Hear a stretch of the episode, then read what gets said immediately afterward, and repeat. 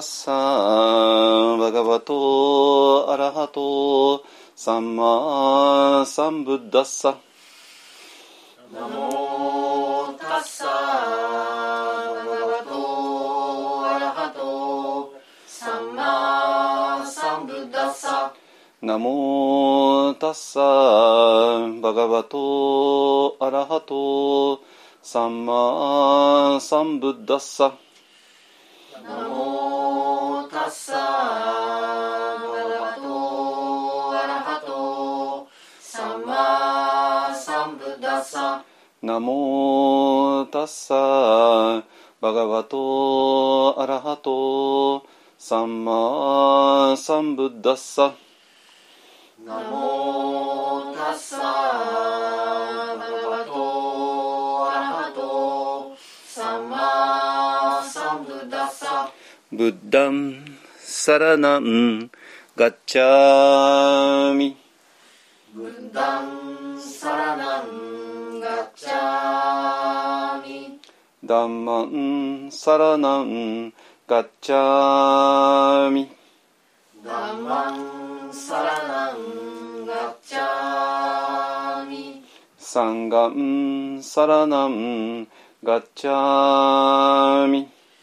サンガンサラナンガッチャーミドゥティアンピブッダンサラナンガッチャーミドゥティアンピブッダンサラナンガッチャーミドゥティアンピダンマンサラナンガッチャーミドゥティアンピダンマン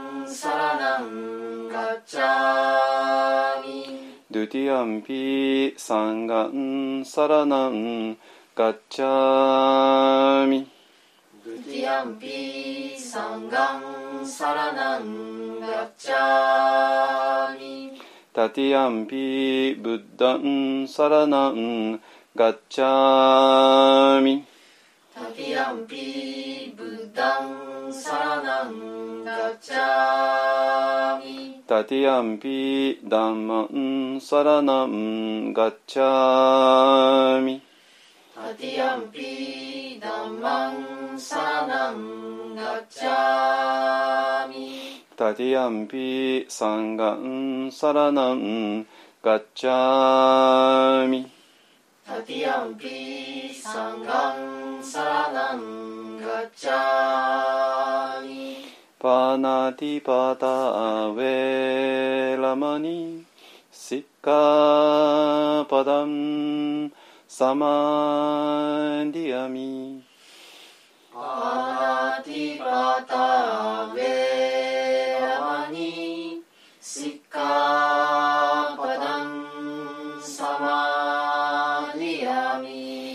ィナダナウェラマニ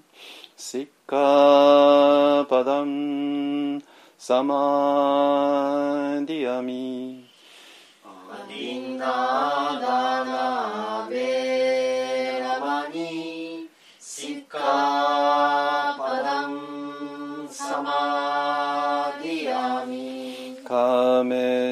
ミチャチャラウェラマニ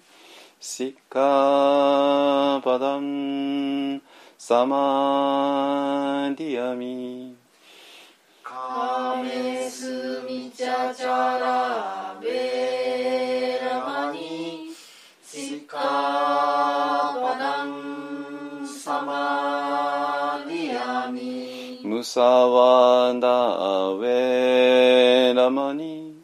シッカパダンサマディアミムサワダベラマニシッカパダンサディアミスラメラヤマジャパマダタナアウェラマニ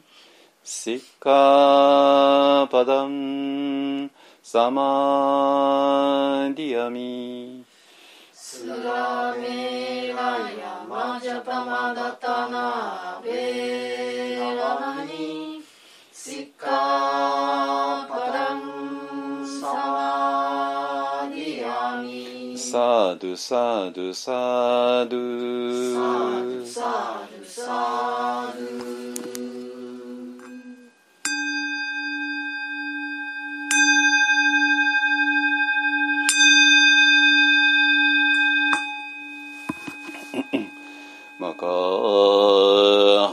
やはらみた信行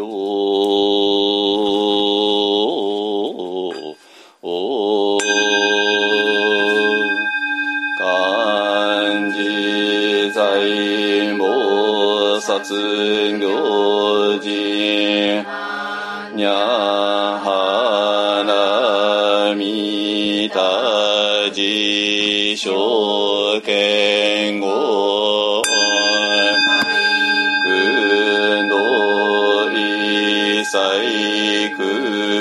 百舎利子不意そく不意きん即空空即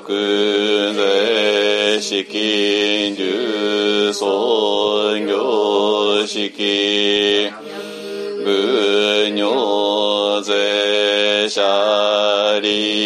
she's a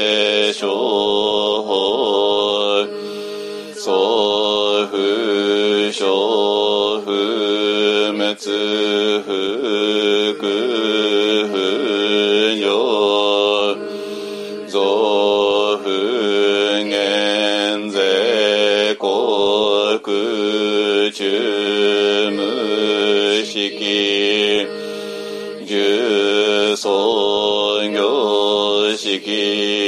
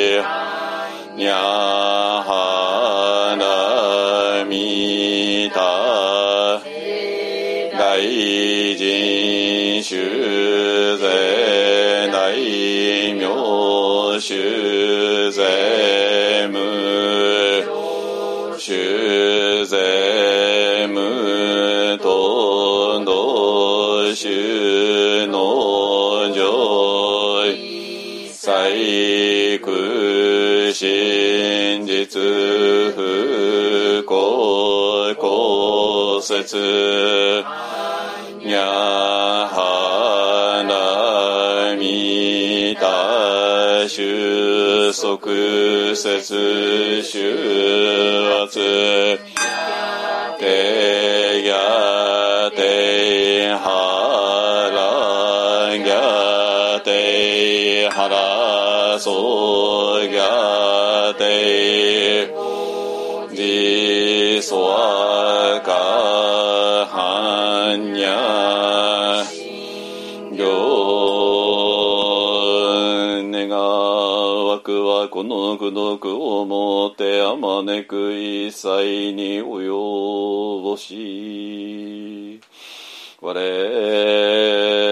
主上と皆共に仏道上善こと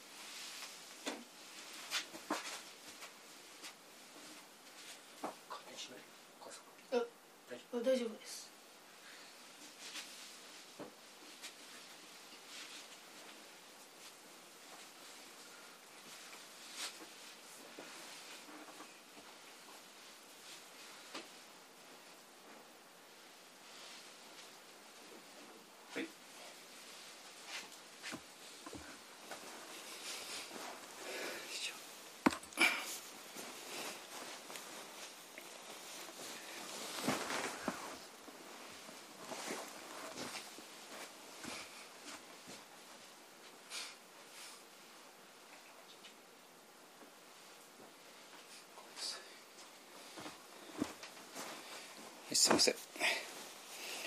はい、えーっとですね。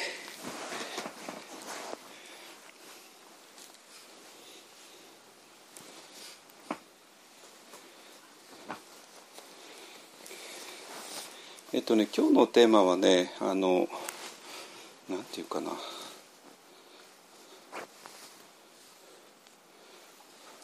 今私らがやっていることのもう一つ前の大前提みたいな話になってくると思います。ね。えっ、となんでなんていうかなまあ例えば瞑想会に来るって言ってもそれえー、とどのくらいのことを期待してくるのかそれ人そんとそれぞれだと思います。ねえーでその瞑想会に期待するっていうのが、えー、とその人期待何を期待するかっていうのが その人にとっての今までの生き方の総決算の部分があるので、えー、とそんな簡単な話であるわけがないですね。で一人一人がまあもう何十年と生きてきてでそれでいろんなことを思って生きてきてでその過程で瞑想に興味を持ったとしてもそれはもう興味の持ち方がもう全然バラ点々バラバラなわけですよ。ね、ででそれはもうみんな自分の人生しかやっぱりピンとくるものはないからこんなのが当たり前だろうと思ってても全然違うことを考えてる人たちっていうのも当然たくさんいて、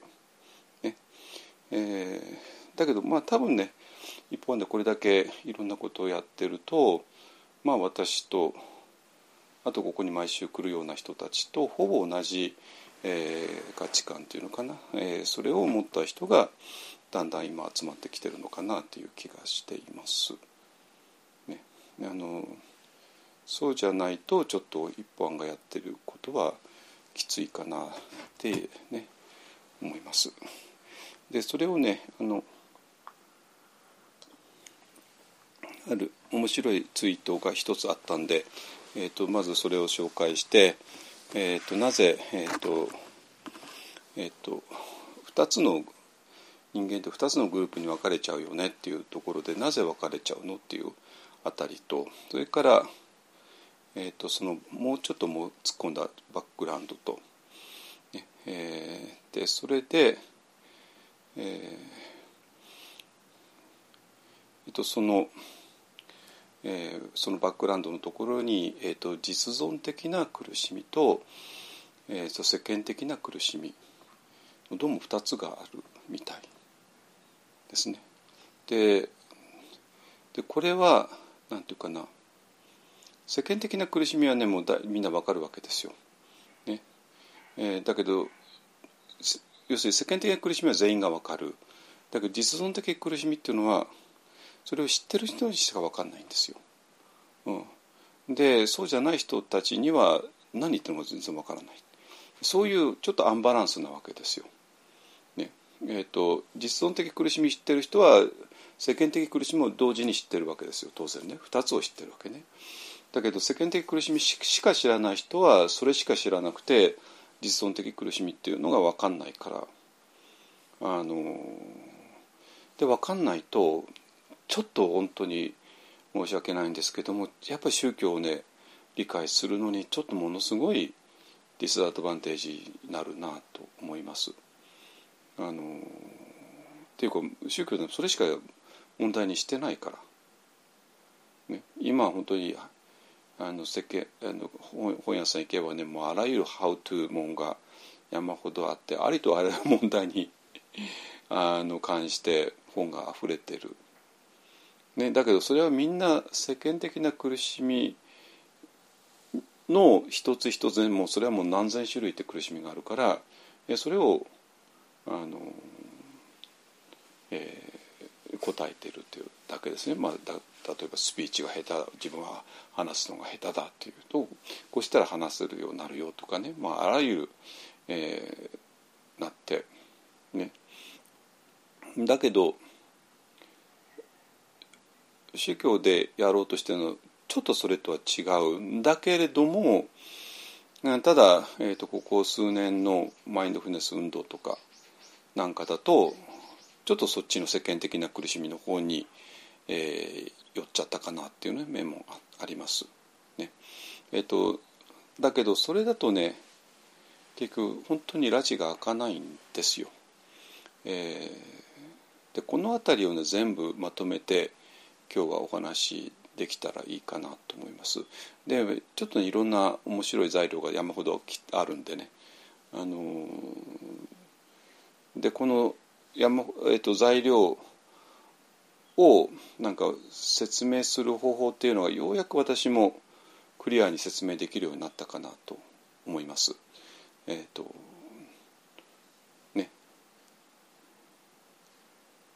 うん、でまあ大体少しずつ入っていきますね。えっ、とねえっ、とあまずねあの先週ね、えー日曜日に、えーと、うちの母の、あのー、一本院円遊明星大使、えー、の一周忌、えー、を法要を、まあ、ここでやりました一本案でね、えっと、午前中のヨガとこの法案の始まる間の、えー、っと2時間ぐらいを使って、ね、あの非常に、えー、たくさんの人が参加してくださってあの非常に盛り上がったんですけどもあのでその翌日ですね、えー、の11月29日が、えーとまあ、あのドンピシャの母の命日ですね、まあ、昨年の11月29日、えー、と日曜日だったんですけど昨年はね。今年は月曜日ですけどあの午後4時ぐらいですね。亡くなったのがね。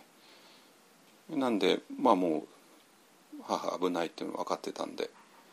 えーと、もう私はもう1週間ぐらい詰めていたし姉もずっと詰めていて。それで姉の子供たちとその孫もいて。だから母からすれば孫とひ孫ですね、えー、とそれぞれの奥さんや旦那さん、えー、たちがあのずっと、えー、土曜日曜って来てくれてでそれで日曜日あのも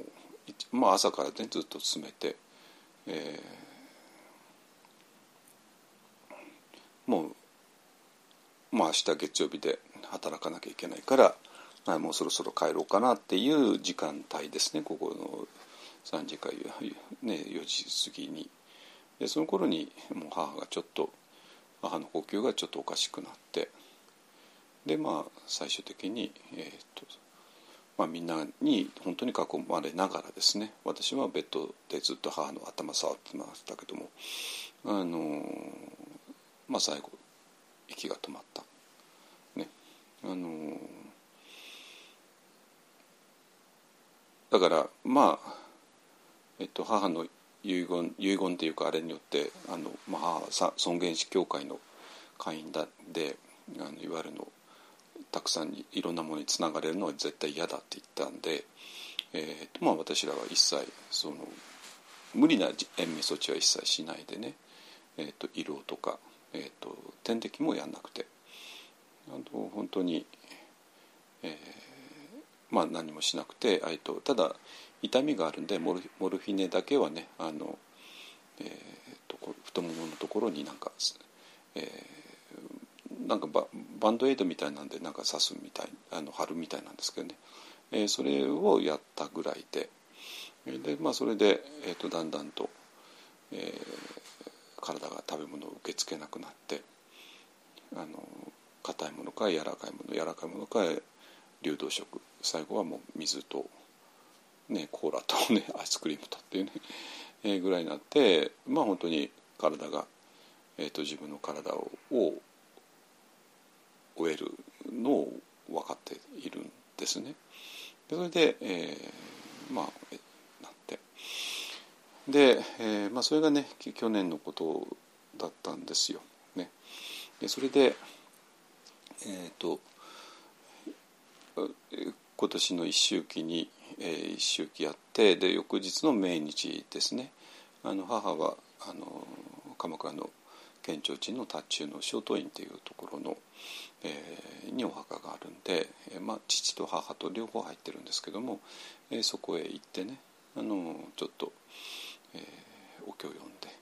ということをしました。ね、あの でちょっとね母が一周期、えー、が済まないうちはなんか私も心が落ち着かなくて、えー、まあ、まあ、もうご存知のようにね裏番台一方案っていうのはもう今断然あのスタートしてるんですけども、まあ、それもねなんか本当にあのアクセル踏むのをちょっと躊躇していた部分があるんですけどもまあ一周期済んだんでさあいよいよ本格的なアクセルを踏む踏む時期にまあそろそろ来たかなと思っています。えー、と向こうはね、えーと まあ、この間なんかすごい大雪だったみたいでもう完全雪の世界で、えー、これから4月までが完全雪でと 閉ざされるんで何もできないんですよ。えー、っていうか、まあ、ある意味余裕4ヶ月余裕があるっていうねいうので、まあ、もし本当に順調にいくんだったらば来年の4月からえーと、建築が始まるかなと思っています。まあ、ただね まだ設計図も何も何にもない状態なんで、えーと、ささてどうするかっていうことをね今、えー、やってますね。あのえっとまあ今ねあのずっとインフラの整備をしててね、えっと、電気と、えー、光回線とえー、はまあ目処ついて電柱も立ったし、ね、あと水が井戸を掘ることですね。えー、で、えー、とあとまあ浄化層を埋めるっていうねでそうすれば基本インフラができるので、えー、ともう、えー、いよいよ建てる段階になります。ねあの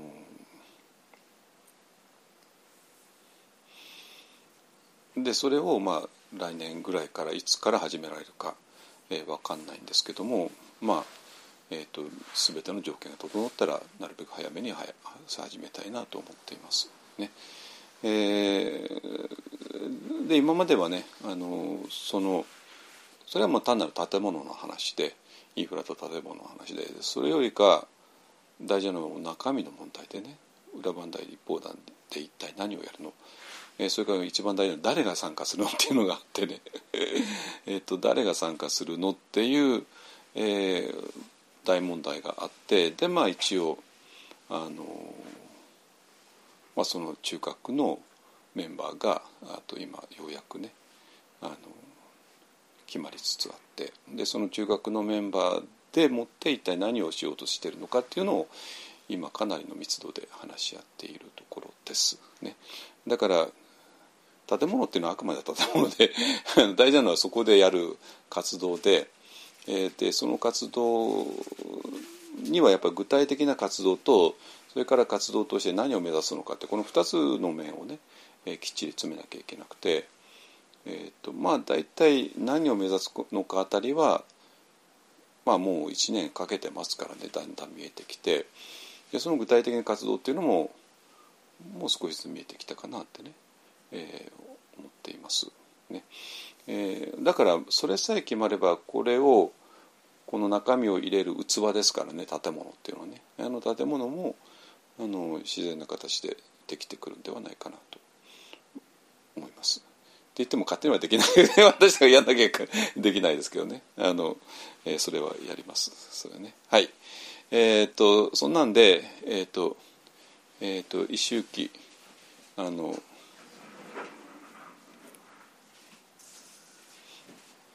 中村さんそこら辺に座ってもらって。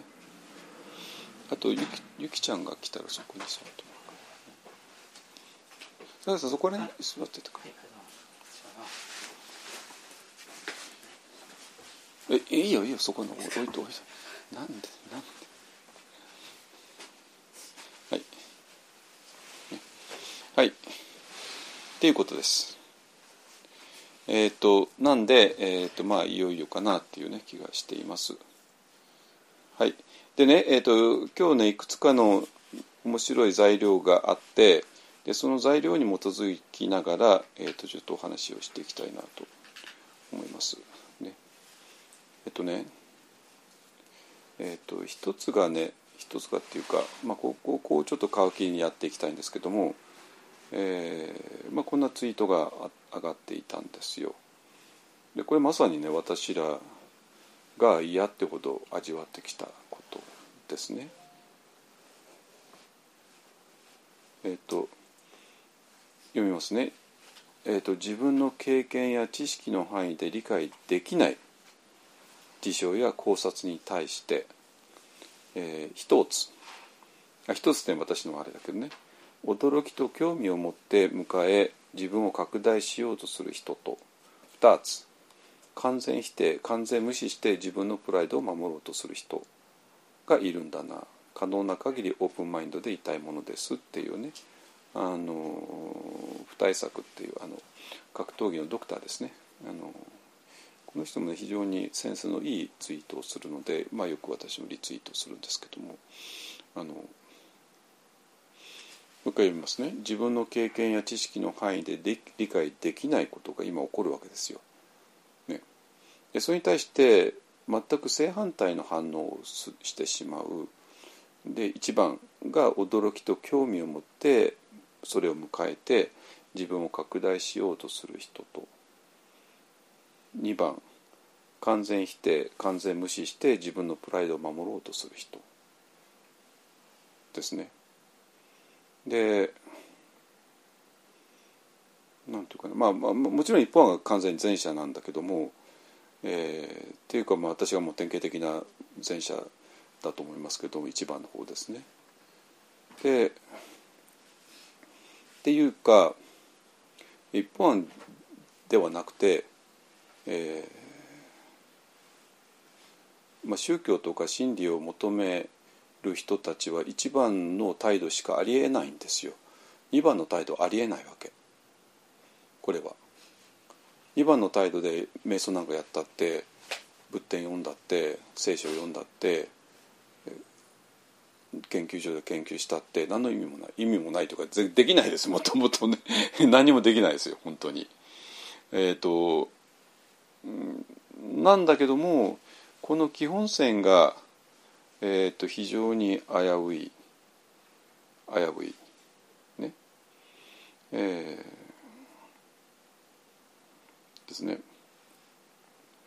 とそれとねえっ、とそれともう一つねえあの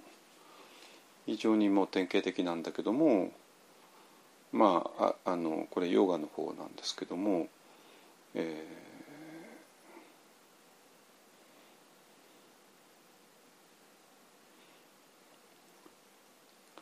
ヨガっていうのは一体何なのかっていうねいう話で、まあ、ある有名なヨガの流れのを始めた人が非常に面白いことを言っていて判断をしない自己観察なんだっていうわけなんですよ。えーと、英語で言うと「self observance without judgment」っていうのが言語ですけどね。ででこれがなぜ面白いかっていうととこのまあこれ言われたのはあるスワミジスワミジってスワミっていうのは、えーと、ヒンズ教のお坊さんのことを言ってであの尊称の字をつけてねスワミジって言うわけですよ。ね、あのまあインドなんか行くとあの黄色いあるいはオレンジの衣を着た人たちが結構うじゃうじゃうじゃうじゃでもないけどもあのいてでその人たちがインド人の生活の中に溶け込んでいて。でまあいわゆる日本のお坊さんと同じようなねえーとまあ、葬式法事じゃないけれども、まあ、そういうあのリチュアルですね。それをやる人たちもいるし、えー、実際にいろんな人生の悩みを相談する人たちもいるし相談できる人たちもいるし、まあまあ、要するに、まあ、そういうあの宗教者っていうのが、えーと、社会の中である一定の場所にいてある一定の役割を果たしているのがインド社会なんですよ。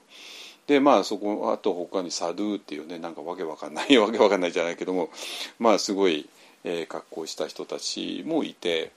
あのなんていうかな、まあ、本当に宗教的なものが溢れてるわけねインドは。でと同時にインドはもちろん IT の最先端の国ですから、えー、インドなんだっけテあのインドテクノロジー大学とかいうのかなあの、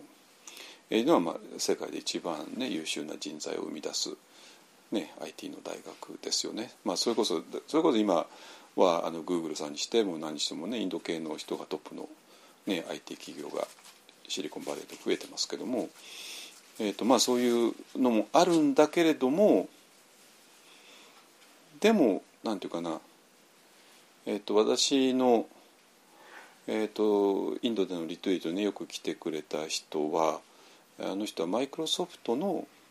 インドの責任者みたいな人だったんですよ。まあ、インド人ですけどね。でだからもちろんマイクロソフトの、まあ、インドの最高責任者が何か分かんないけどまあとにかく偉い人ででもうバリバリの人ですねまあ多分いい給料もらってるんだと思いますけどねでそうなんだけどもあの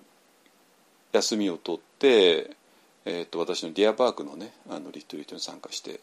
くれて1回だけじゃなくてね何回かあったんですよ。あのそれもなんかなんていうかな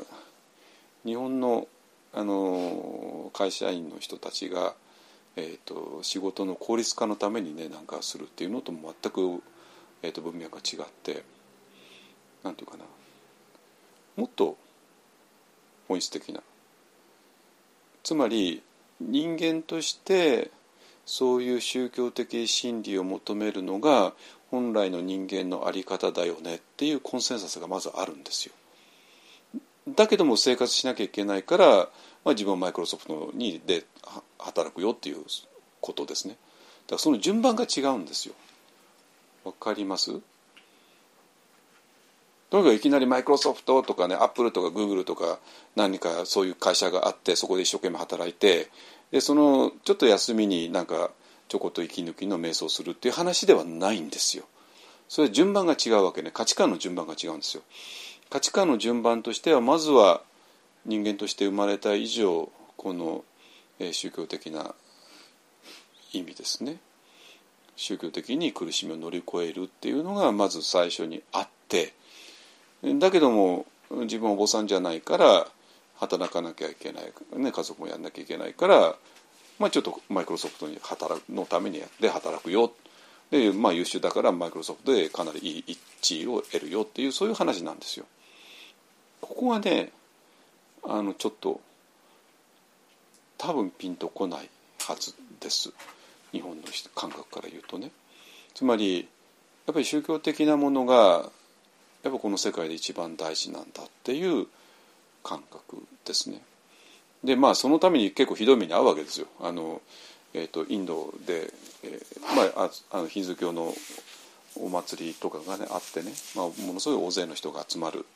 のがあって。でそれで それを去年とやってでそこから一気に感染広がっちゃったとかね。まあいろいろあるんだけども。あの、まあ、そういう負の面もあるんだけども。でもやっぱりそれに対する価値観がぶれることはないわけね。えー、ででそうすると、まあ、私は去年を今年って全然2年間インド行けてないんだけどもその前は 2007年から12年13回ぐらい連続してインド行っててでそれでななんで私がわざわざインドまで行ったのか、ね、あの一緒にリエさんとかねあの皆さん一緒についてきてくれたけどもあのなぜ行ってたのかっていうとそういうインドの宗教的風土っていうのかな、えー、それに触れるでそれに触れとかないとこっちの価値観までおかしくなっちゃうわけ。えー、東京のなんかサラリーマンの人たちの価値観なんかを元にしちゃったら多分全部全部おかしくなるんですよ全てがね。でもそうじゃなくてインドのあの大地をにみなぎっているある価値観ですね。本当に宗教的価値観。にがあってでその上でインドの人たちで生活してるんですよ。えーとまあ、宗教者として生活してる人もいるし一般の一般庶民として生活してる。あるいはムンバイでバリバリやってる人もいるしニューデリーでバリバリやってる人もいる。だけどもそれら全部がやっぱりその価値観の上でやっているっていうその感覚なんですよ。だからそういう人たちが私のディアパークやあのプーネでのねリリアあのリトリートに来てくれると本当に通じるんですよ。通じるわけ。でしょ、うん、あのでじゃあじゃあその人は聖職者かっていうと全然違うわけね。あのでそんなに仏教とか、えー、ヒンズー教もそんなに勉強してるわけじゃない。なんだけどもで普通の働いてるあるいはもう働いてるの引退した人とかね。引退したい老夫婦とか。なんだけども。やっぱ彼らはねあるなんていうかある真理に対する感受性があるわけ。それどういうものかって言ったらそれが、まあ、二重構造の真理ですね。二重構造の真理。ですね。えっ、ー、とこの、えーと、どうしようもない自分がそれが全てではないよねっていうようなことですね。でそうではない何かがあるんだでそしてそのそうではない何かを本当に発見することが、えーと、この人間として生まれたことの意味なんだっていうねいうことですね。でそれそのことをたとえ自分がムンバイでバリバリ働いていてもたとえマイクロソフトの社員として働いていてもそれは忘れないっていうその感覚。だからこの、えーと、今言ったこの、えー、一番大事なものをやる、えー、リトリートがあるんだったらば喜んで参加するし非常に熱心に参加するしでガンガンと質問してくるしもうストレートな質問ですね本当に。えー、してくるしでそれで私がインタビューかなんかの時間にやるともう本当にストレートに、えー、プライベートにも質問してくるですね。ほんななんていうか本当に私も話してて嬉しくなるあの話が通じるからですね通じるからということその同じような価値観同じような価値観っていうのかな？その感受性っていうのかな、えー、それをシェアしているから。ってことは逆に言うとこのシェアしてない人たちとどれほど私がずれまくってどれほど苦しんできたかっていうね。まあそういう話なんだけども。でであこれこれは本当あこの人たちだと全部通じるなってね。あの思います。えーと、そう感じてきたんで、えーと、この十何年連続して、えーと、インド行ってたんだけどもで途中からねあの何回も、えー、とついてきて一緒にねあのくれる人もたちも何人か出てきて、ね、でその人たちも同じようなものを感じた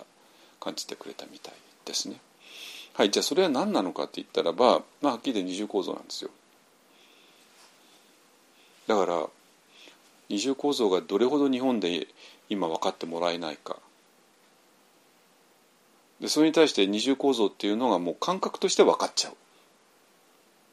分かりますかね？二重構造ね感覚として分かっちゃう。えっ、ー、と言葉でははっきりと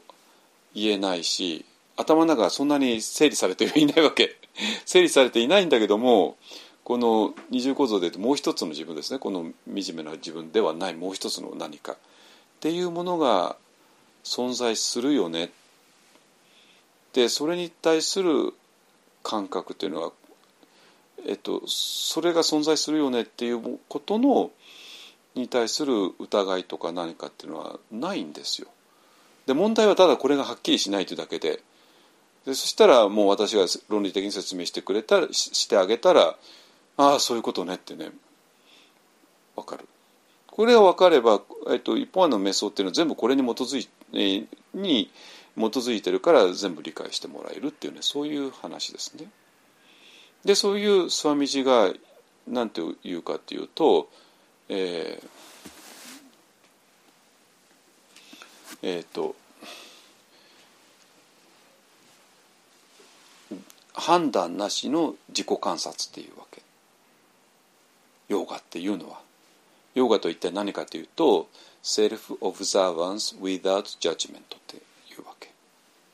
いい？ででこれでそうすると今私が言ったようにあの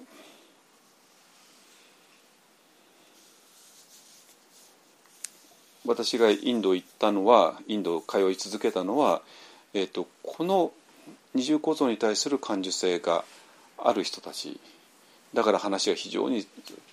通じやすいその気持ちよさなんですよ。でそれを、まあ、みあの私とインド人がどれほど通じ合ってるかをね、まあ、リエさんたち見てたと思いますけどもあのでそれに対して同時に皆さんは、え、っと私がどれほどの誤解とか無理解に囲まれちゃってるから日本でねっていうのを見てるじゃないですか両方見てるわけね。えー、両方見てくれてるわけなんですよ。ででその時に、えーとまあ、スワミチがね、えーと、ヨーガっていうのは何なの？ヨーガっていうのはセルフ・オブザーバンスなんだ。だけど without judgment なんだって。言った場合にそなんていうかな。えっ、ー、とこのインド人たちがそういう言葉で言おうとしていることとでそれを現代の日本の人が逆の意味に取っちゃうこと。逆の意味っていうか全然違う風に取っちゃうってこと。これ両方わかるんですよ。私両方知ってるから。あのインドのあの聖者たちねスワミジたちの、えー、感感性。とそれと現代日本の人たちの。でで私自身がそこで本当に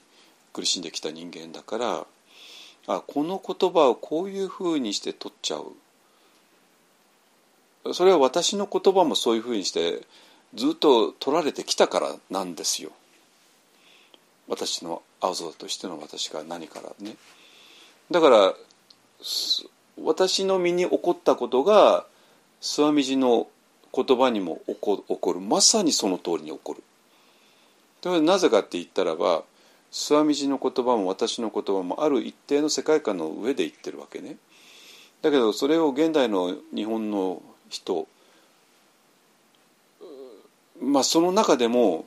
普通になんかあのねやってる人じゃなくてまあ普通にまあヨガとか勉強してる人たちですよ。そういう人たちですら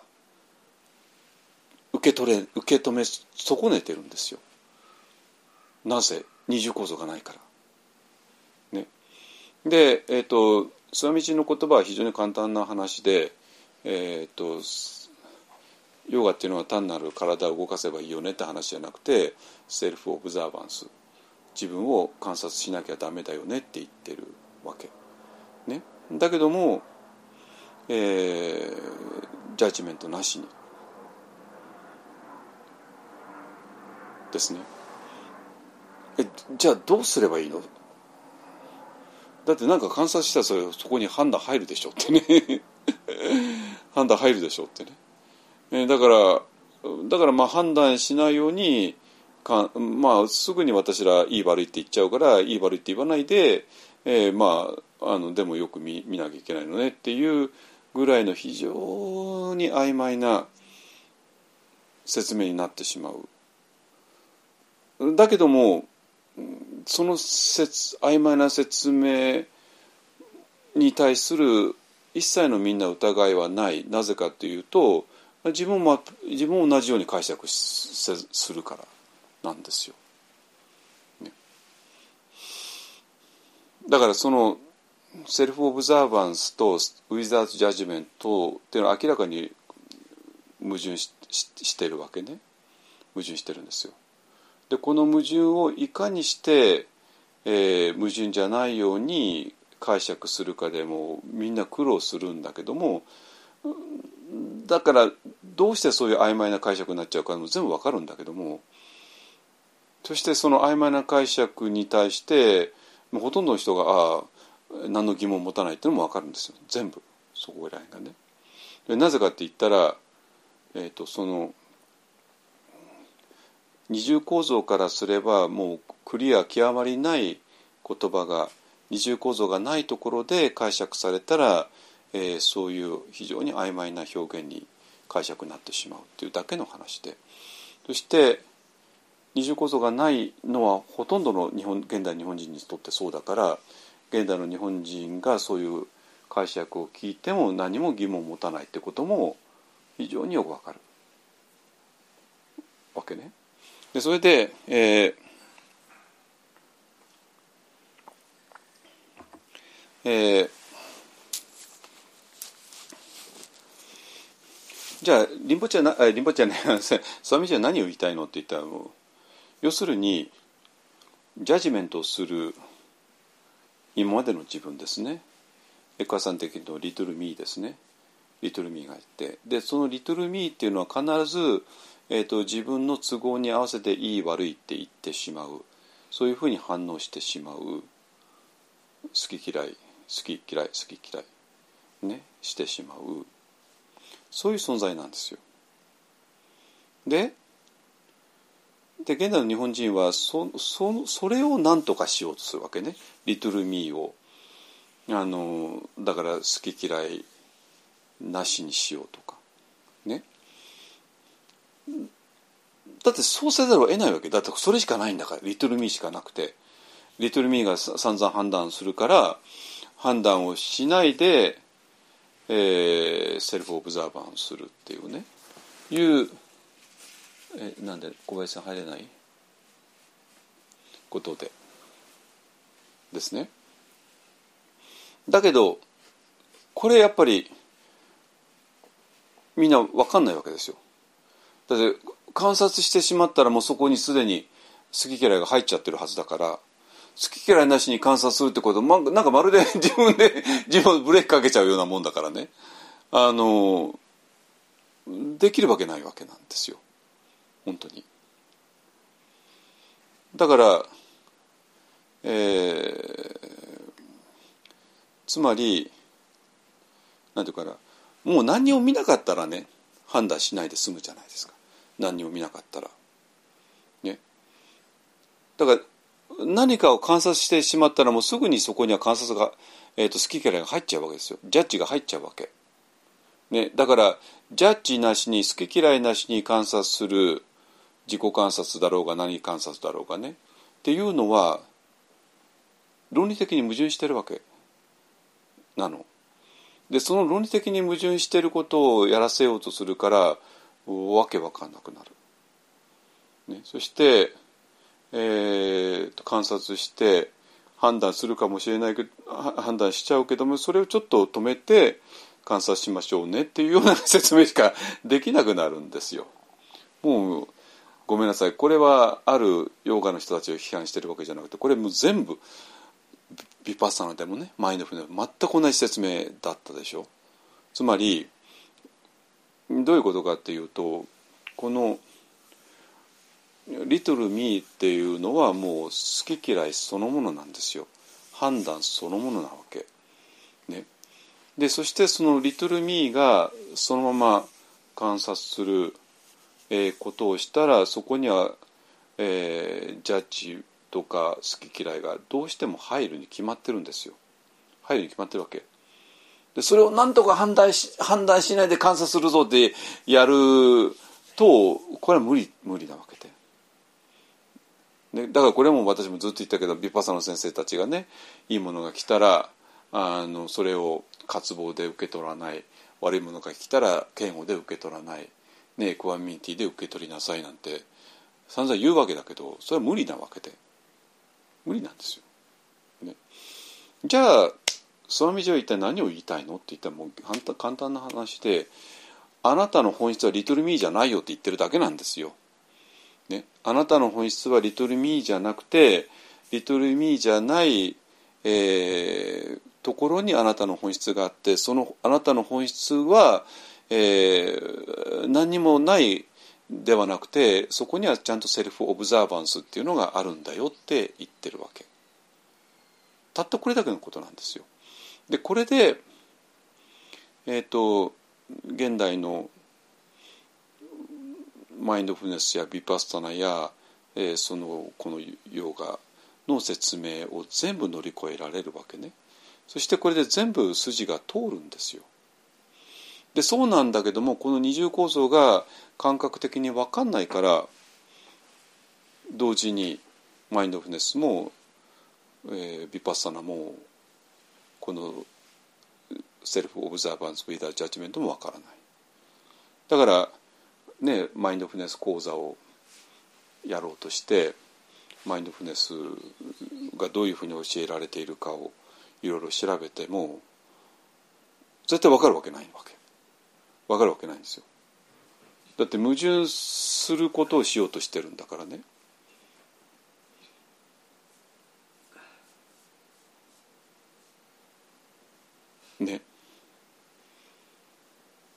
じゃあなぜえじゃあそもそもこのセルフ・オブザーバンス・ウィダー・ジャッジメントとかあるいはマインドフルネスとか好き嫌いなしにとか、ねえーとそういうことが何を言おうとしてるかっていうと「リトル・ミーがあなたの全てではないよ」えー、そうじゃないところにあなたの本当のあれがあってそしてそれは何にも、えー、の意識がないんではなくて非常に明晰な意識があってでそれがセルフ・オブザーバンスしてでそれがマインドフでそれはビパッサナをしているよ。だけどもそれはリトル・ミーではないからジャッジメントとか好き嫌いとか反応とかがないよっていうこれをただ言ってるだけで。でじゃあヨーガって一体何なのって言ってはリトルミーではないもう一つの私を発見してそれによって生きることなんだよとしか言ってないわけなんですよ。非常にクリアじゃないですか。クリアでしょ？でマインドフルネスもビパッサナもそれしか言ってないわけ、ね、だけどもこの二重構造を立てないから一重構造でリトルミーが判断なしにセルフオブザーバンするとか好き嫌いなしに観察するとか好き嫌いなしアルバムに見るとかことをやるからわけわかんなくなる。でマイマインドフルネス講座をやる。そしたらマインドフルネス講座やる以上マインドフルネスについて説明しなきゃいけない。でそれでいろんな人たちのマインドフルネス説明聞いたって聞いたら分かるわけないわけ。この二重構造を前提としてないからね。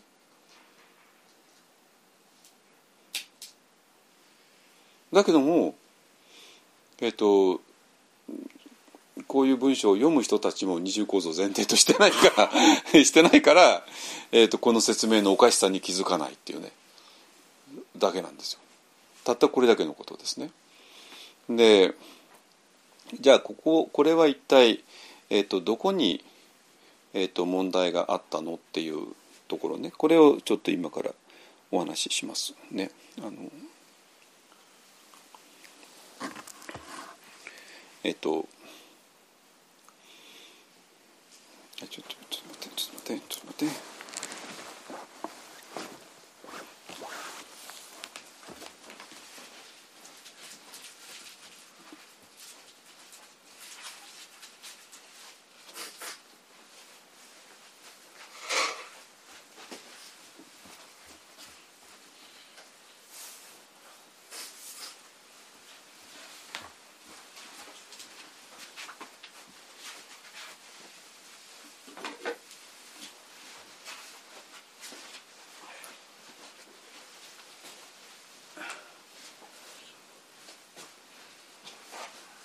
えっとね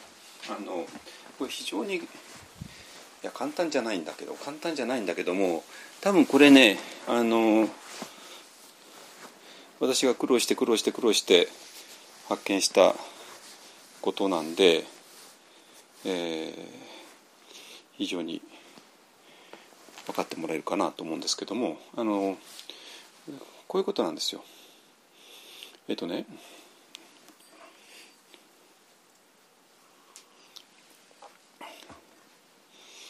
4の64なんだよね。4の64だよね。最新の。最新の。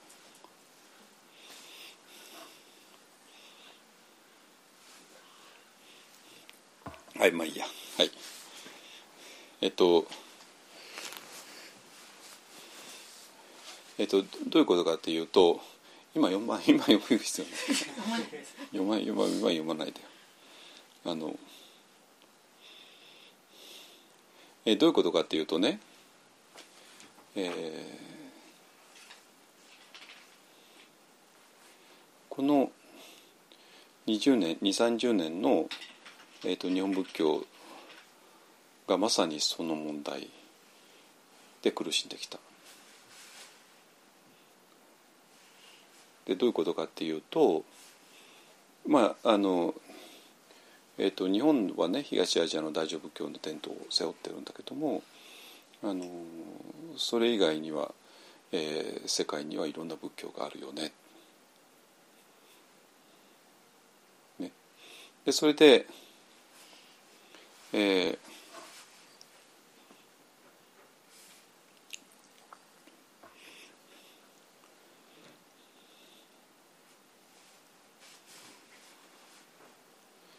でその日本の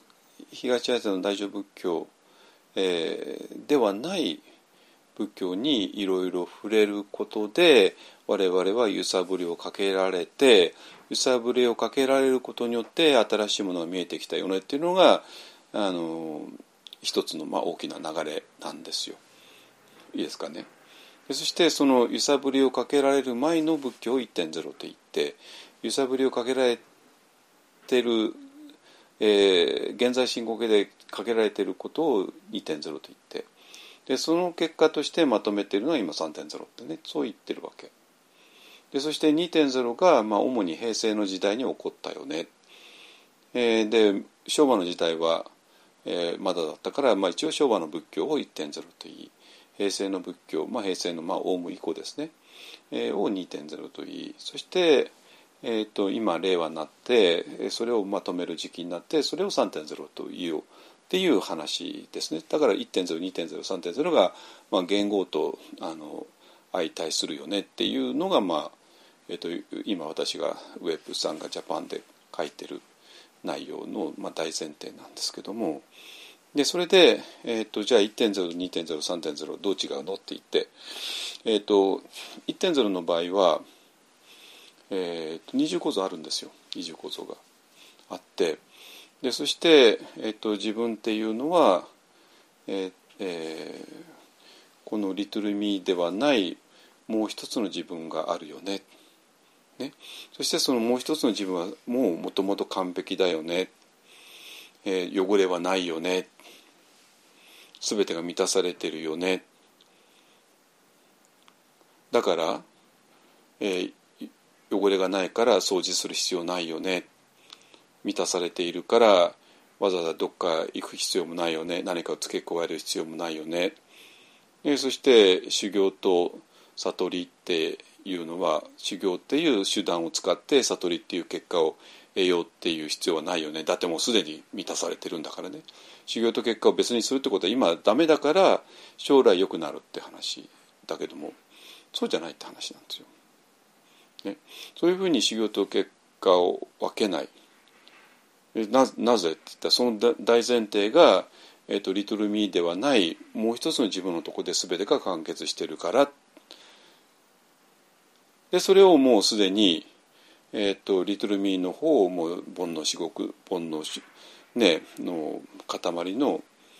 凡夫である、ね、煩悩具足の凡夫である。だけども同時にもう一つの私では、えーと、阿弥陀様によって救われている私である。だから煩悩具足の私が一生懸命100万回 お念仏してやっとこうなるって話ではないってこと。みんな同じ構造なんですよ。みんな同じことなのね。だからリトルミーが頑張ってこっちになるんじゃないよっていうことを禅でも言うしお念仏でも言うし、えー、みんなそういうコースになってるわけ。だけどもじゃあこれをどうやって あの理解するの？私の心がもともと綺麗だってこと。ね。えー、全てが完璧だってこと。どうやって理解するの？何？そういうもんなんだってなるわけね。そういうもんなんだっていうね。そういうもんなんだからあなたは仕方すればいいよね。っていうそういう論理なんですよ。本当に。ね。え阿弥陀様から救われてるどういやもう救われてるの？救われてるから心配しないでただだからあとお念仏しなさいということなんですよ。だからこっちその今言ったようなことはただそういうもんなんだってなっていてだからあとは士官ただすればいいよねあとはお念仏すればいいよねっていうふうに、えー、なってるわけ。だけどこれを直接確かめる方はないんですよ。なかったわけ、ね、それが1.0ですね。でそして2.0っていうのがあのえっ、とだからまあそういうのが全然当てにならないからだからまずはえーと、心が汚れてるっていうところから出発しようよねってなってね。心が汚れてるよね。だから、えーとえー、きれいにしようよね。あの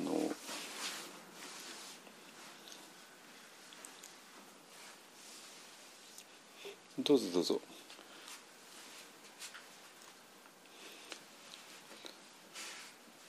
でその松山さんリエさんの隣でも行ってくださいこういう台、は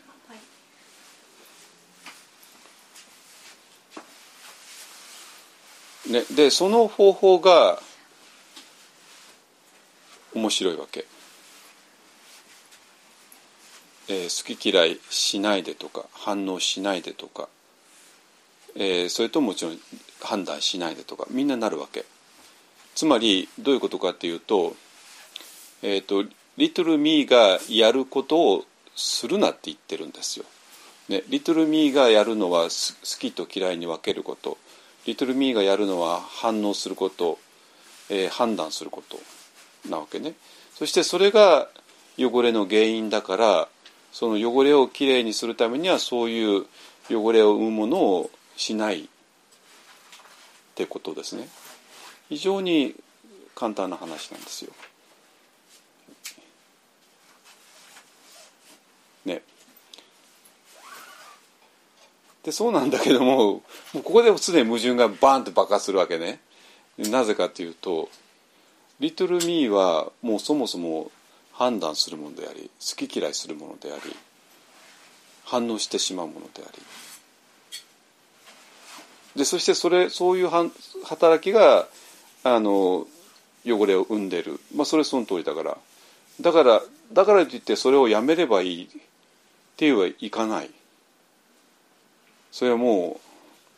うもう人間やめてください。って言ってるようなもんだからね。人間やめてください。人間である以上それせざるを得なくてそれをしないためには人間であることをやめるしかないってことなんですよ。本当に。だから当然あの何かにぶぶち当た何かに接触したら反応してしまうジャッジしてしまう。だからもうなるべく接触しないようにしようっていうね。もうどんどんどんどんあの、えー、実際消極的になっていくしかなくなるわけ。だから1.0も2.0ももう矛盾の塊になってくるんですよ。矛盾の塊。だから1.0の矛盾は、えーと、そういうことになってるって言ってもどうやってそれを知るのって話になって 2.0はこれがあの汚れを生んでるよねっていうのはそれは本当その通りなんですよ。だからここれがこういうあなたのこういう心の働きが汚れを生んでるよね。だからこのそういう心の働きやめればいいよねっていうのもなんか筋が通っているようでできないんですよ。それなぜかというとあなたが生きてる限りはこういうことをしてしまうからやめなさいってそう生きるのやめるって話になるんですよ どうしても。ね、でそれでえっ、とえー、困困った人たちはどうするかというともう本当まあ今はできないけども将来頑張っていったらできるんじゃないのっていうふうに逃げるしかなくて。いやだけどさ論理的に原理的に無理な話を10年やったって10年後になって無理に決まってるじゃないですかそんなものはね。話なんですよ。人間というのは空を飛べないようにできている。ねえ。で今は飛べないよね。でも10年頑張ってやったら飛べる。飛べないですよ10年経ったってね。同じ話なわけ。ね、だだけど今飛べないっていう事実から目をそらすためにはもう10年後とかなんか言うしかなかったっていうねって話じゃこれ一体全体何をみんな言いたかったのって非常に単純なことしか言ってないんですよ本当にででそれがあのえっとねえっと、えっと、ちょっとまた戻す戻すと私が、えーまあ、士官多座やっていた時にえっと、そのまあこの思いっていうものが悪夢を作ってしまうよね。ねえー、だからこの思いを手放すことによって悪夢を、えー、から解放される。ね、だけども思いは手放されちゃってるから、えーと思いを手放された後の世界を認識することはできないんですよ。そうですよね思いはもう手放されてるんだから、でもまあああまあ自由になったなって感じ安らぎ。でそれでかつては良かったわけなんですよ。良かったわけ。ああこれが座禅なのね。ねえーと、我々 thinking が暴走して、えー、苦しみを生んじゃってでそれで、えー、それによって、えーと、苦しんでいるから、えーとそのえー、Thinking を手放すことによって、えーと、映画を作らないで悪夢を作らないででそれでようやく私ら悪夢から解放されるよねっていう、えー、話なんだけどもこれには一つ弱点があってで悪夢が終わった世界をどうやって認識できるのかって言ったらできないわけですよ当然ね もう思い手放されちゃってるからね。で1.0だとまあそれはそれでまあ良かったわけですよ。まあ一応安らぎは感じるし。あのでそうなんだけどもで私がそういうところで生き生きてきてでそれで、まあ、マインドフルネス出会う。ティクナタ・ハンさんの本に出会う。本人に出会う。テラバダの長老たちに出会う。で彼らが何何を言ってるかっていうととにかくマインドフルネスとかサティとか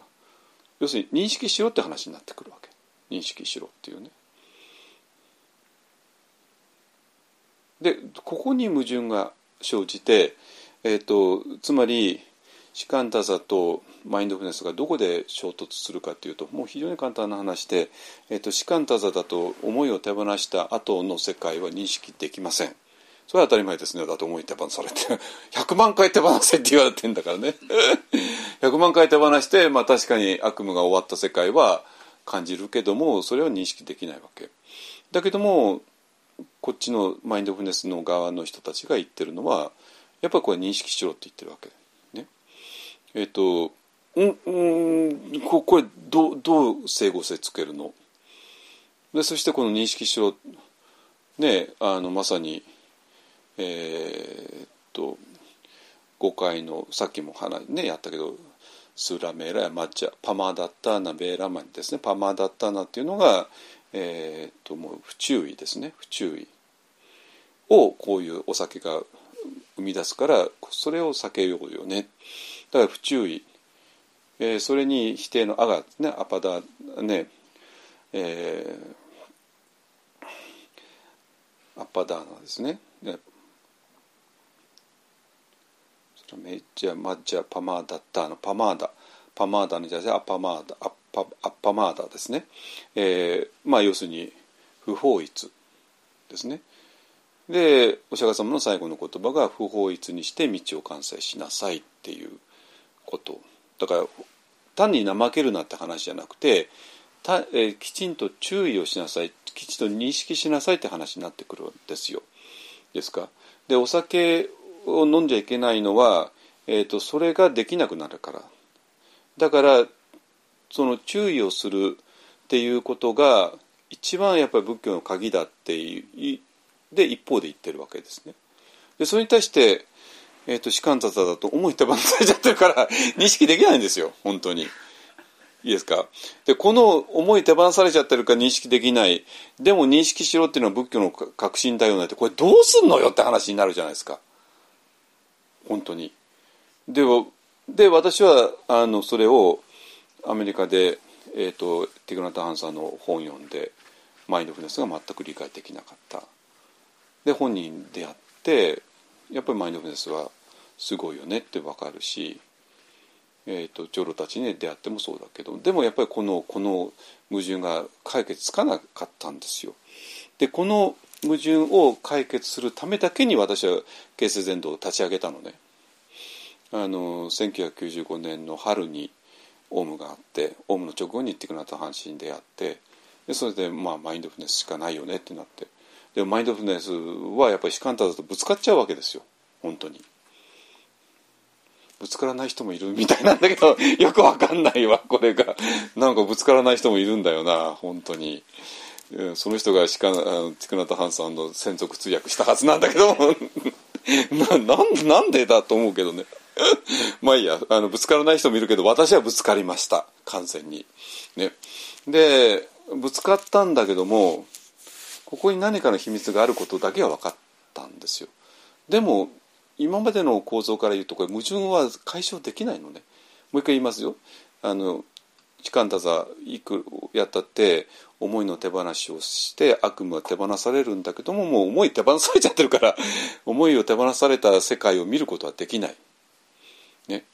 だけどもこの注意とかマインドフルネスとかアパアパマダッターナパマーダアパアッパダーナですアパダーナですね、えー、その不法一注意する認識する、えー、のが仏教の本質だからじゃあこれどうやって整合性つけるのっていう話なんですよ。ですね。だから、えーと、さっきのスワミジのあの判断なしにセルフオブザーバンスっていうのがまさにそこで判断なしにってことはもうすでに思いを手放せってことでしょ？思いが判断だから思いが好き嫌いだから。ですね。でえっ、と観察しろよつまり思いを手放して観察しろよってこれ矛盾じゃないですか。でだって観察するのは観察するって認識作用はその思いなんだから。ね、で実際道元在寺もそういうものを全部年相関の仕切りをやめてっていうね言われてるわけですよ。どうすんのこれ？ええ大丈夫ですかっていう話でしょ？つまり、えーと、日本仏教がポツンと孤立してやってる分にはそれでよかったわけ思いを手放してああ悪夢を、ね、手放されたよねってだけど世界の仏教の中に巻き込まれた時にどうも世界の仏教っていうのは認識しろっていうのが本質みたいって分かってくるわけ。ね、じゃあどうするのって言った時ああもうそれ知りませんっていう人もいるわけ。マインドフルネス知りませんっていうマインドフルネスうんなんか知らないってね。マインドフルネスなんか忘れろっていう前奏もいるしね。すごいんですよ。で、まあ、それ分かるんですよ。マインドフネス忘れろっていうのは。それは彼はマインドフネスと思いとイコールだからね。だから思いを手放せ。だってマインドフネスも認識するのと認識することだからやっぱりそれは思いだから。だから思いを手放す。だからマインドフネスも手放さなきゃいけない。一応原理的に合ってるわけなんですよ。でも完璧に間違ってんだけど 間違ってんだけども。でそれでマインドフネスから逃げたどうす逃げてどうすんですかって話ですね。あの東外岸と西外岸に前の方盛んだからそこから逃げますとかね言う人もいたんですけども わけわかんないですねはっきり言うと。ね、で私はこれ正面衝突するなんてこと分かったんですよ当然。でそれでマインドフルネスのその親だ親分のティクナタ話ティクナタ藩士とか親分か親玉親玉でもないかあとまさにあの寺場の長老たちですね。あのスリランカの非常に特徴のある世の中あとミャンマーのねあの1,000人のお坊さんがいる大総院の総総院長さんとかねあって。だってこの人たち否定すること無理じゃないですか。ねやっぱり圧倒的に説得力があるしでもこの思いの手放しってもうやっぱり本当だしこれどうすんのよって話になって、えー、まああのでそそれでこの問題解決するためにミャンマー行きましたっていうところで今の私の連載終わってるんですけども あの続きありますからね。で結局何どういうことかって非常に単純な話だったわけ。要するに「リトル・ミー」っていうものをだけを設定してしまうとそういう矛盾になるわけなんですよ。ね、リトルミーが思いが、えーと、暴走して悪夢を作ってしまうよねでだからそれを手放せばいいよねそしたら手放したら、えーと、悪夢から解放されるよねだけども思いも手放されているからもうそれを認識することはできないよね。ねでリトルミーは、えー、ジャッジとかき嫌いとか、ね、何かがあるから、えー、それを、えー、手放してでも観察しなさいって。ってなってどういうこと？も簡単ですね非常に簡単な話ででだから「リトル・ミー」ではない何かがあるっていうこの二重構造しか言ってないってことなんですよ。でこの「リトル・ミー」の方にあるのが思いであり好き嫌いでありジャッジメントであり反応であるわけね。だけどそうではないもう一つの自分っていうのがちゃんとあってそしてもう一つの自分の特徴はもう一つの自分には認識作用があるの。これが士官多座の人は理解できなかったんですよ。認識作用は思いの方にしかないから思いっていうのはリトルミーだからね。だけどももう一つの自分には認識作用があるんですよ。あるわけ。そしてその認識作用のことをえー、とスワミジはセルフ・オブザーバンスって言ったし、えー、とマインドフネスとかサティとか、えー、と不法律とかみんなこっちのこと言ってるわけ。だからお釈迦様の遺言も、えー、とこのもう一つの自分を自覚しろよってだけの話なんでそしたら道は完成するじゃないですか。ね。だから不法律にして道を完成しろっていうのは今から頑張って完成させるって話であるわけがないでしょ。そんなことを遺言で言うわけないでしょうがそんなことはね。もう終わりなのよ。終わりなのよ。終わりなんだからこれからとみんな10年頑張ったよなんて言うわけないじゃないですか。ね。もう究極の言葉は言わなきゃいけないわけ。その究極の言葉が、えーと、不法律にして道を完成しようで不法律のこっちのもう一つの自分の方を自覚したらそこでは全ての道はもう完成してるよって話なんですよ。でこれを絶対見失うなよお前たちはみんなリトルミーを自分だと思ってただろうってねそのリトルミーを自分だと思ってたのは全部間違いでこっちなんだよって言ってるだけなんですよ。でそしたら思いを手放した後のあれを自覚することなんてできるに決まってるじゃないですかこっちにも認識作用があるんだから。でそしてマインドフルネスとかなんとかが全部言ってるのはリトルミーの反応とか好き嫌いとか、えー、ではなくてもう一つの方の認識作用を使えよっていう話ですねそれがマインドフルネスであり、えー、ビパッサナであるよっていうだけなんですよ。でそしてそれがヨガだよとまあスワミジはねあの言われてるわけなんですよ。本当に。ね、だからだからそれがヨガの本質であり、えーと、お釈迦様の最後の言葉であり、えー、士官多座の本質であり、ねまあ、そこうちらはもう士官多座するしかないじゃないですか。もう士官多座でも十分なわけですよ。ね、で、えーと、それがマインドフルネスであり、えー、ビパサナである。でこの二重構造をすれば今まで一重構造の時はもう全部矛盾の塊だった全てのことがあるいは主観だと、まあまあね、それなんか違うよねと思ってた全てのことが実は、えー、たった一つのことしか言ってなかったよねって言ってるだけなんですよ。もうこれだけのことね。だから、えっ、とえーとまあ、今日はねちょっとそこがポイントではなくてあの、えー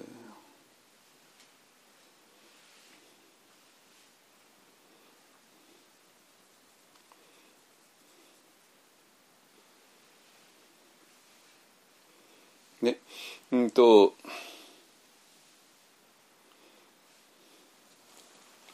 だからなんか気づいたことをあえて判断せずにそのまま受け止める練習とかね。あのねこれ無理ですね。このことはね。あのあのリトルミーが気づいちゃったら判断せざるを得なくなるわけ。リトルミーは判断するのをやめたり好き嫌いをやめたりえー、ってことはできないんですよ。ね、だからあの、えー、もう一回読むね。気づいたことをあえて判断せずにそのまま受け止める練習。でしょ？つまり、えー、気づい気づきながら判断しないぞっていうね。これはできません。リトルミーには。リトルミーっていうのは判断と好き嫌いと反応とでできているから。だけどももう一つのは自分だったらばそれができるってことね。なぜかって判断とか何か全部リトルミーの仕事だからリトルミーではないところで我々は、えー、セルフ・オブザーバンスができるっていうだけのことですね。ねあのっていう話です。ね、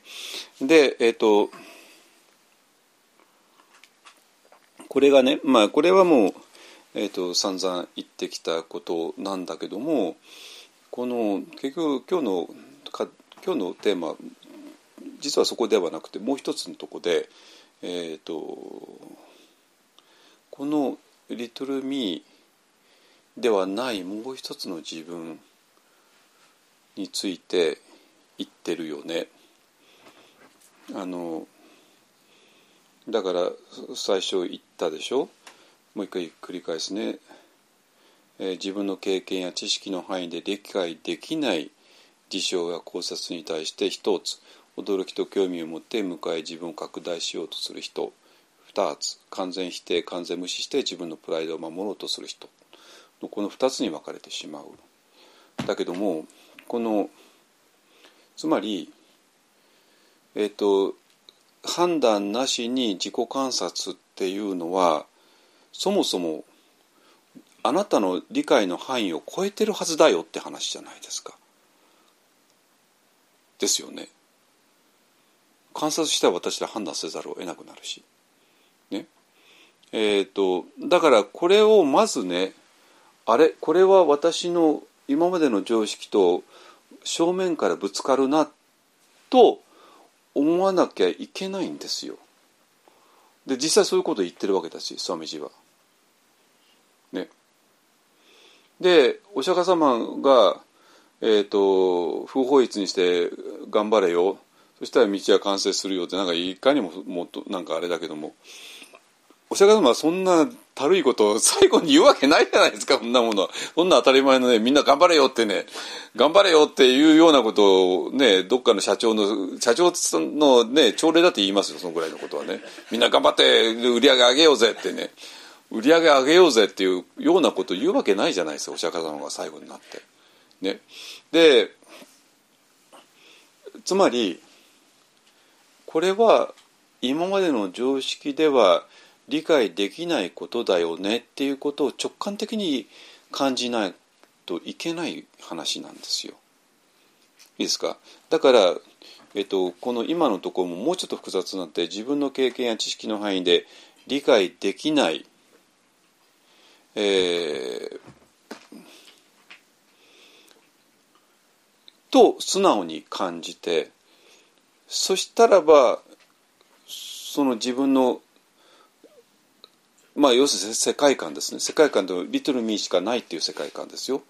このリトルミーっていう世界しかないっていう世界観ではこういうことが全部矛盾になっちゃうよねっていう話ですね。となったらこの矛盾に悩むのが人間として誠実な態度じゃないのと私は言いたいわけ。なんだけども矛盾に悩まないんですよ皆さんは。矛盾に悩まないわけ。ね。で矛盾に悩まないで、えーいかにもなんかもっともそうなことを言うわけでもこのその典型的な例が、えーなんだっけあの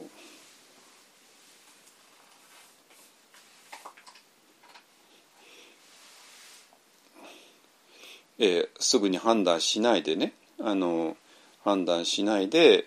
えー素直に受け止めてあの、えー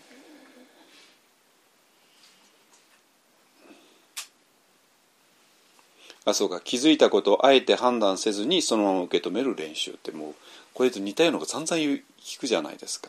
ね、でこれ結局ねあのこれどういうことかっていうとえっといいですか？お釈迦様も言われることも諏訪道が言われることも、えー全部リトルミーでは理解できないことを言ってるわけ。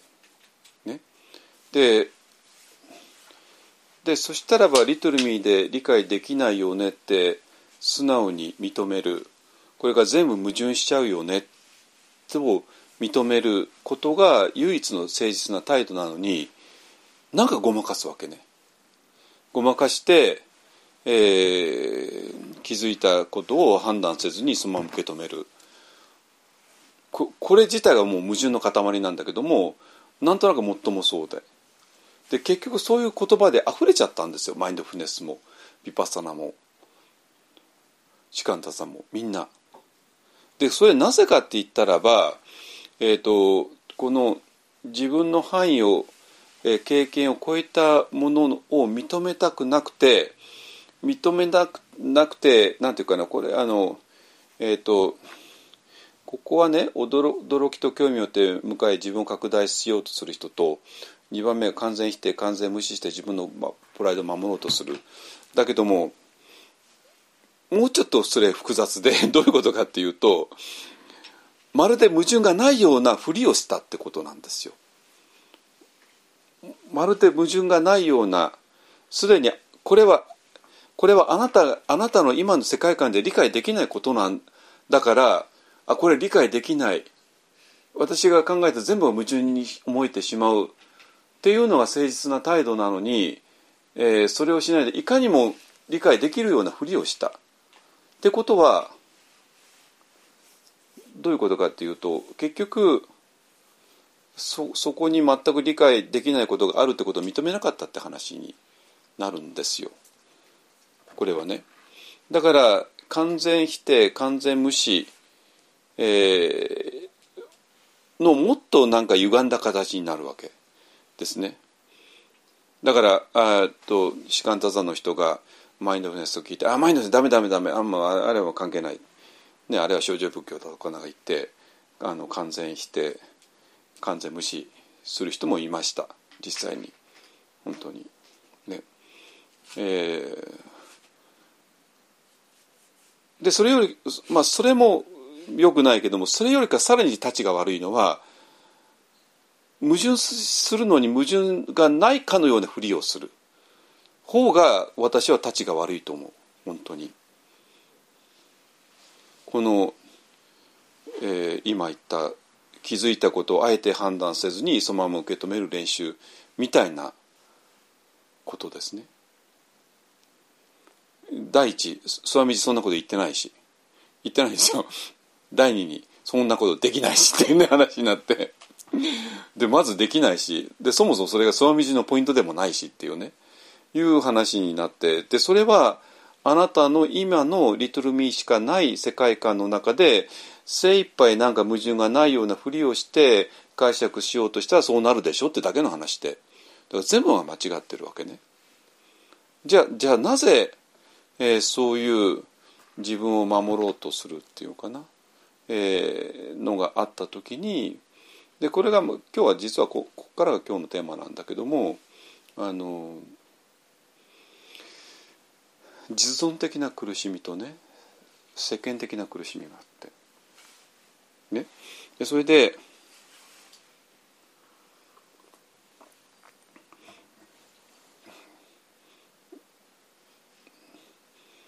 これ有名な話でみんな聞いて知ってると思うけどもあの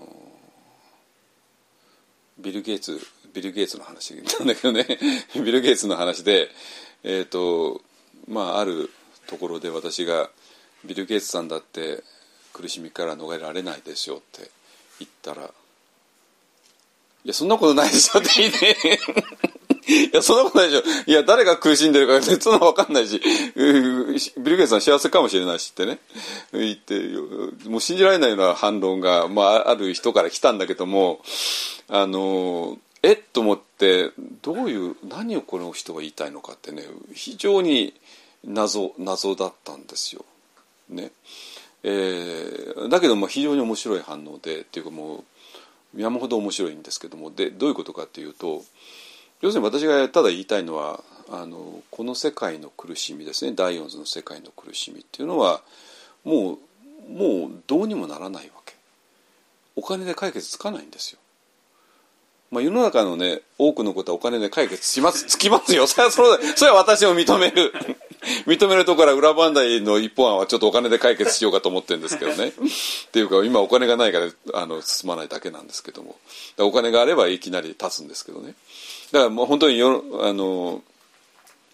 えっと、世の中の多くのことはお金があればなんとかなる。でなんとか病院行けるじゃないですか。ね。ね。好きな人と結婚したいったってね。あの家が家帰るし生活できるじゃないですか。旅行したいってもそれもできるかなうしだからまあほとんどのことはお金があれば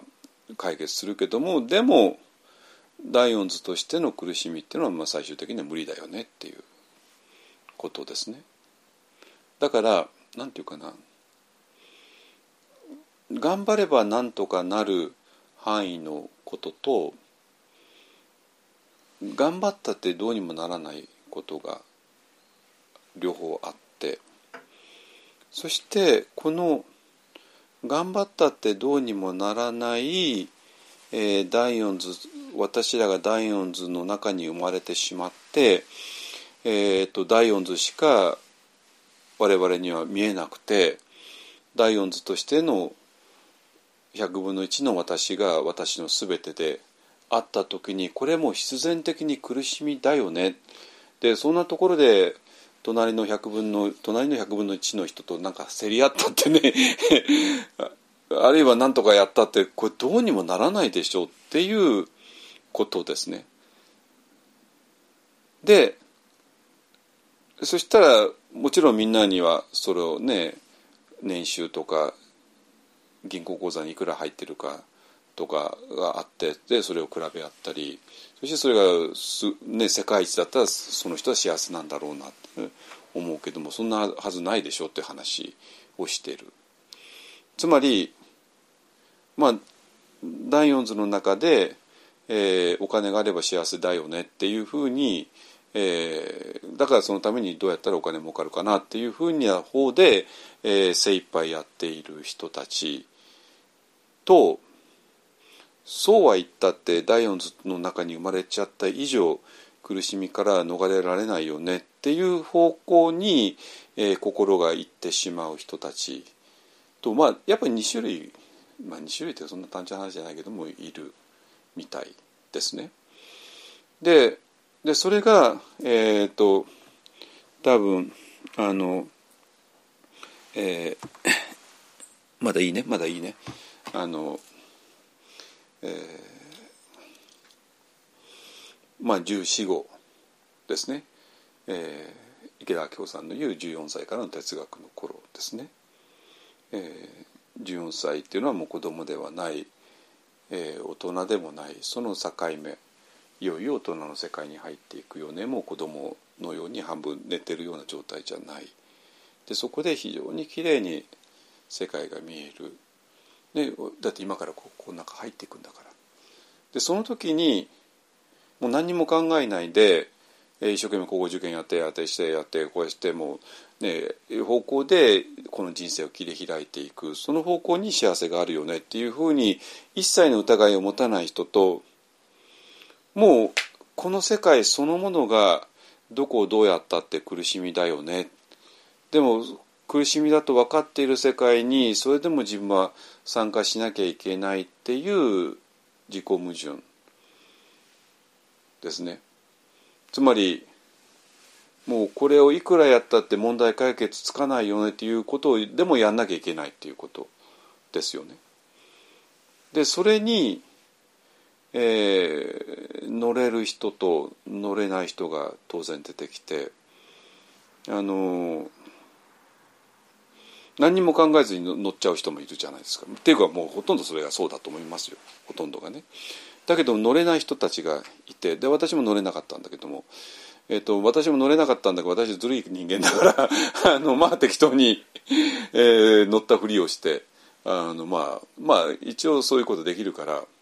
あの高校中あの中学高校大学はまあ一応ややりましたけどねでも全然乗ってはいないですよ。だからまあ本当に心が乗らないでそういうことやるとやっぱやっぱちょっと辛いし乗り切れないわけですよね。ですね。でだからそういう矛盾あるしで中にはそれすらも拒否する人もいるでしょうしね。こんな意味のないことは私やらないっていう人もいるだろうし。ね。えっ、とでどっちみちその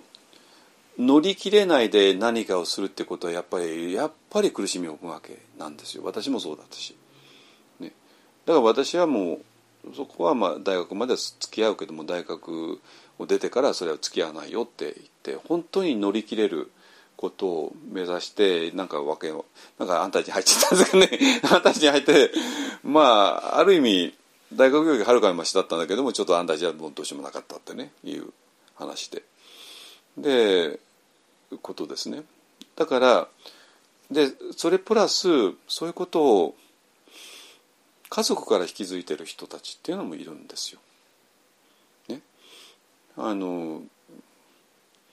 えー非常に意識なんていうかなそそういう、第四図としての苦しみ実存的な苦しみを背負って生きてきてでもまあそれなりに社会の中では一応成功してだけどもそれが社会的で成功っていうのが本当の自分の満足にはいかなくて、ねえー、何かを持っているでそういう人の子供として生まれちゃうとやっぱり、えー、そんなことは何も言われなくてももう最初からそういう目でこの世界を見てしまう。でそうすると、え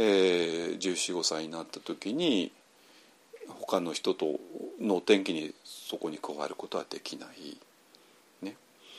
えじゃあその人どうするのって言った時に、えー、非常にどうにもならない。ね、ででじゃあその人が一体何で苦しんでるのかも多分多くの人は理解できない。で普通の苦しみっていうのは、まあ、こういうことやればこういうことになるよねだけどもできないからあの、ね、お金儲ければ幸せになれるはずななかなかも儲からないからっていうとかね大学いいとこに入ればなれるけどもいいとこなかなか難しいからとかそういうまあ悩みならいくらでもあるけども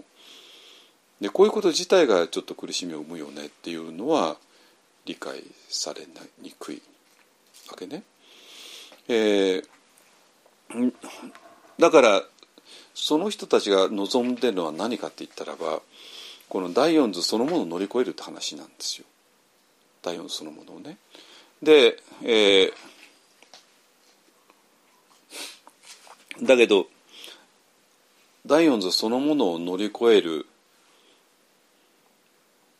なんて一体どっから手をつけていいのか分かんないじゃないですか。ねででその人の前には仏教1.0仏教2.0が現れるわけね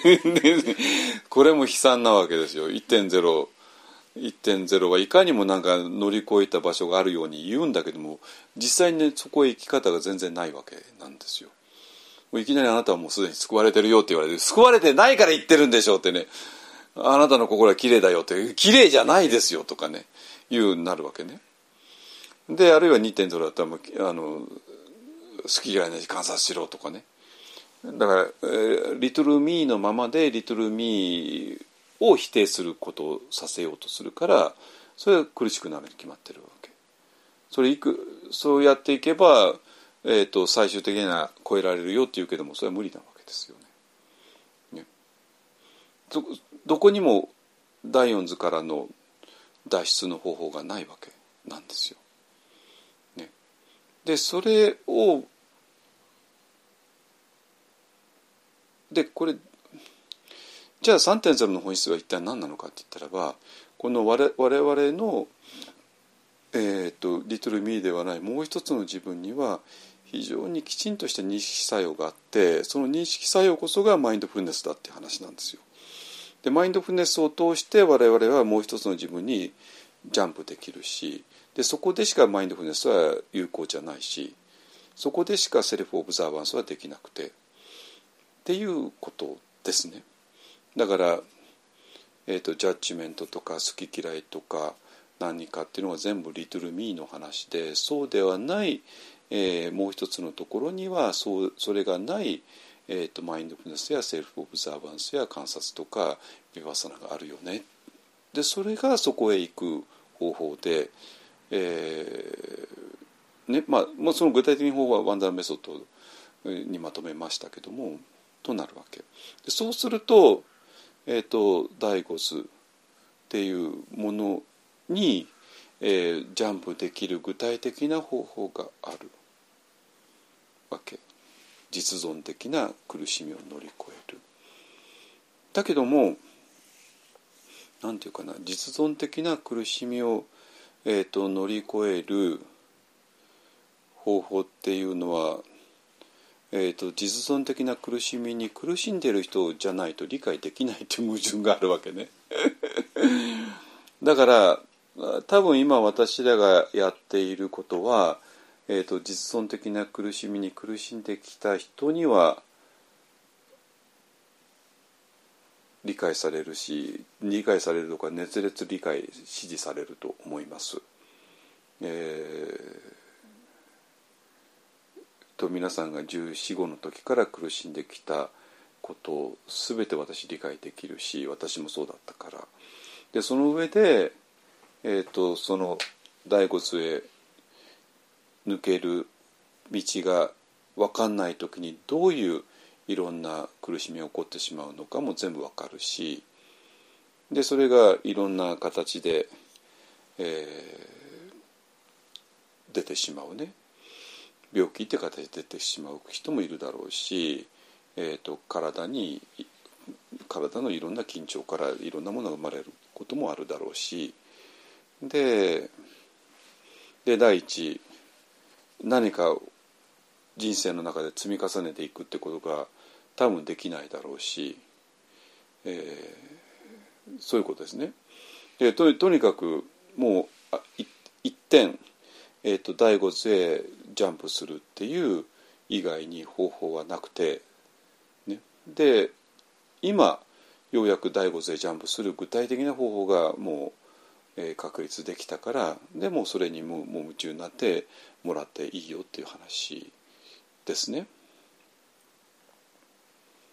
なんですよ。ねまあ、そこら辺の整理は全部つきました。ねえー、でそうなんだけどもで元に戻るとそういうことを1415歳の時に感じた人と1415歳で何も感じなくてで普通にわーってきてでまあ普通に人生生きてても存在いろいろ悩みがあるから仕事が効率化うまくいかないよねとかね人人間関係難しいよねとかね、えー、とか。あるいは今ね、えー、結婚相手がいないからとかね。いうお金がないからとか病気だとか、ね。えー、いうので苦しんでるとか。言うんだったらばで結婚相手が見つかればそれで あの あのもう解決ついちゃうじゃないですかね。もう単純な話になってそしたらあのまあそっちの方向に全力を尽くしていくことになるなってねちょっと一本は関係なくなっちゃいますよね。あの一本にいくら来たって結婚相手見つからないだろうしこ別にこう婚活やってるわけじゃないですからね本当にね。あのねだからなんていうかなあなたの苦しみは一体どのレベルの話だったの？世間の苦しみ世間的な生き方がうまくいかなかったから苦しくてそれで、えー、瞑想に来たんだったらばそしたら世間的な、えー、苦しみをもっともっとリアルにあの解決する方法なんていくらでもあるからでそれが多分見つかったらもう瞑想なんてもう瞑想やる必然性がなくなっちゃうからね、えー、そうなるし。でえっ、とちらっと、まあの LINE でも書いたけどもその、えー、この第第第5勢抜けていく、えー、ワンダーメソッドの、ね、具体的な方方法っていうのが、えーとまあ、まず「リトル・ミー」っていうのは完全に映画の世界にいるから、えー、映画の世界にいる限り体を感じられなくて、えー、頭の頭とここでちょん切られているからだからまずは頭の世界を抜けるために体の中に入っていくよね。えー、行った時に体の中に、えー、入っていったらそこには、えーと、微細な身体って今言ってるもの微細な身体とかエクアさんの言葉を使ってインナーボディとか、えー、もう一つの体とかえーとまあ、そこはエネルギーフィールドだからエネルギーフィールドとかあの、まあ、いろんな言い方してるけどもそういうところに入っていくよね。でその時にそれは物理的な身体ではない微細な身体に、えーと、入れ替わっていくよね。それはちょうど天気の子のひなちゃんがねあの彼岸へ行く時にひひなちゃんのこちらの世界での体が15歳の女の子の体がえーと、筋肉と骨とね、できていた体物理的な身体がだんだんと透明になっていくっていうのをね新海監督描いてますけどもああいうような感じで、えーと、我々も、えーと、微細な身体に変わっていく。それを内側から感じる、ね、そしたらねあのでも世間の苦しみを乗り越えようっていう人たちにとってはそれは迷惑な話なんですよ。迷惑な話なんですよ、うん、なぜなぜかって言ったらそんなとこ大悟なんか行ったら困るわけ。困るからね。だからあの微細な身体が現れるのを自分から止めます。それは。止めます。それ多分無自覚まあなんとも微妙なとこですけどねなんとも微妙なんていうか私はもうね私は瞑想深く深い瞑想体験したいんですっていう話あんまり信じてはいないんですよ。本当に深い瞑想体験をしたい、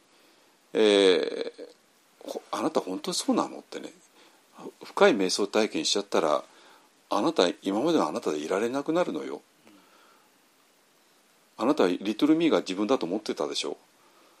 う。でそのその前提条件が全部崩れるのよ。そういう話なんですよ。ね、でもそれが崩れない限り我々第五勢ジャンプできなくてで第四つとしての私にどうしようもなく行き詰まりを感じているんだったらばそれは喜ばしき展開じゃないですか。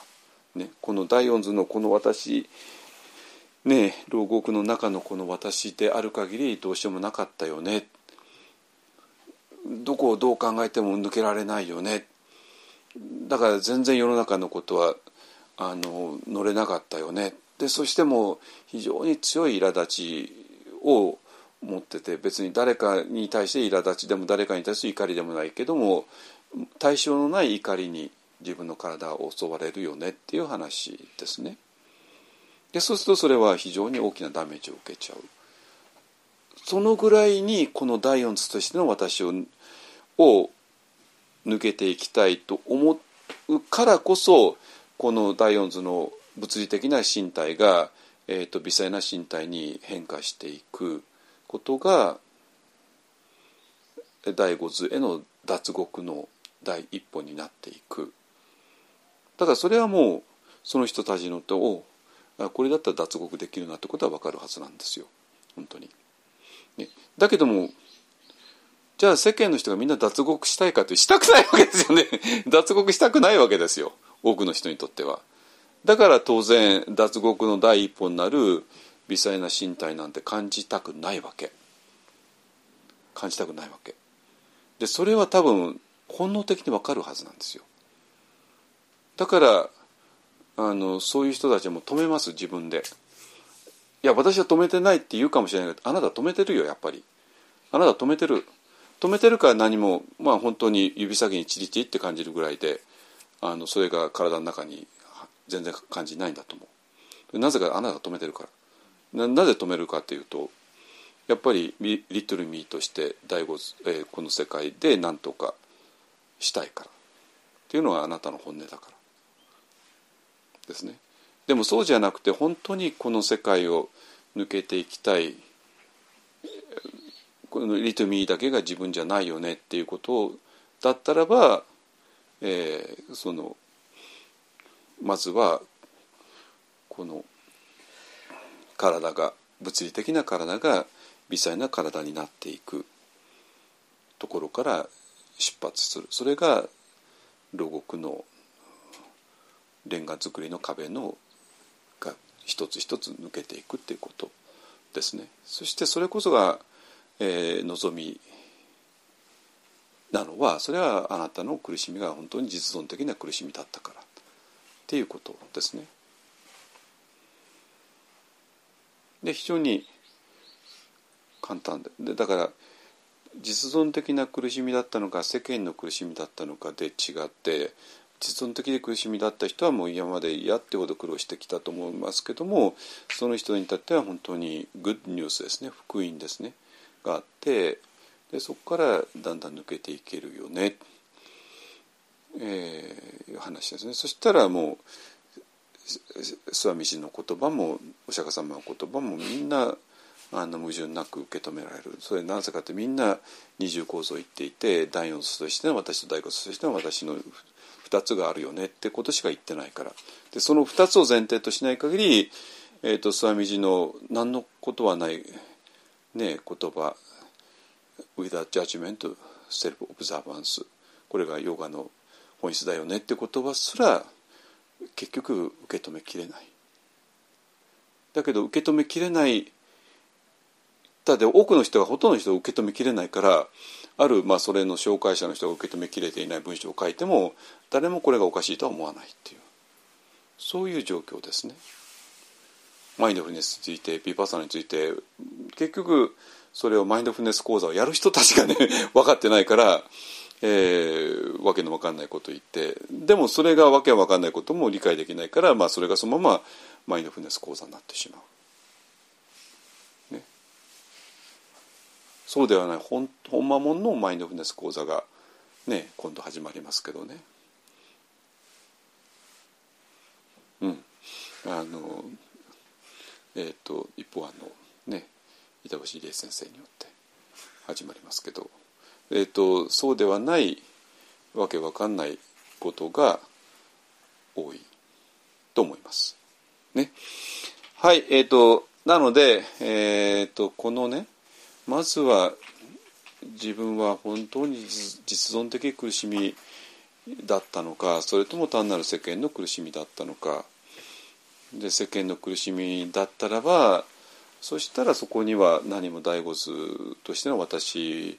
を発見する必然性っていうのはないからそうするとやっぱり宗教的なことっていうのは多分ピンとこないでしょ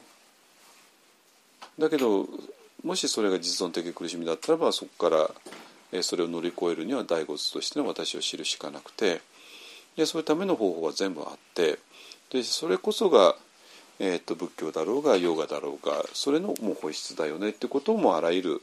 聖者たちの言葉を見てもそう分かるっていうことですね。よろしいですかね？はい。えっ、ー、とじゃあ今日はねそこまでにします。今日の題は多分、えーと実存的な苦しみと世間的な苦しみになるかと思います。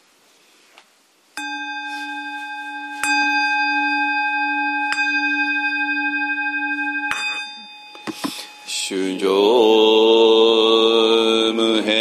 変性願道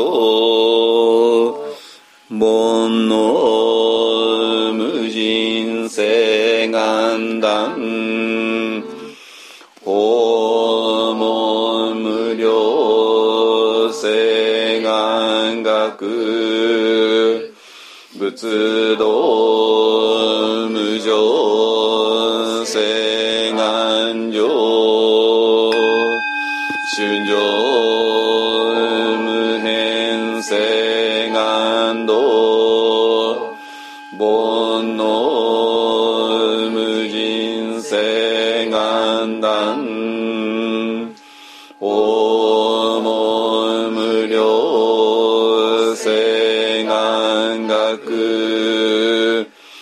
仏道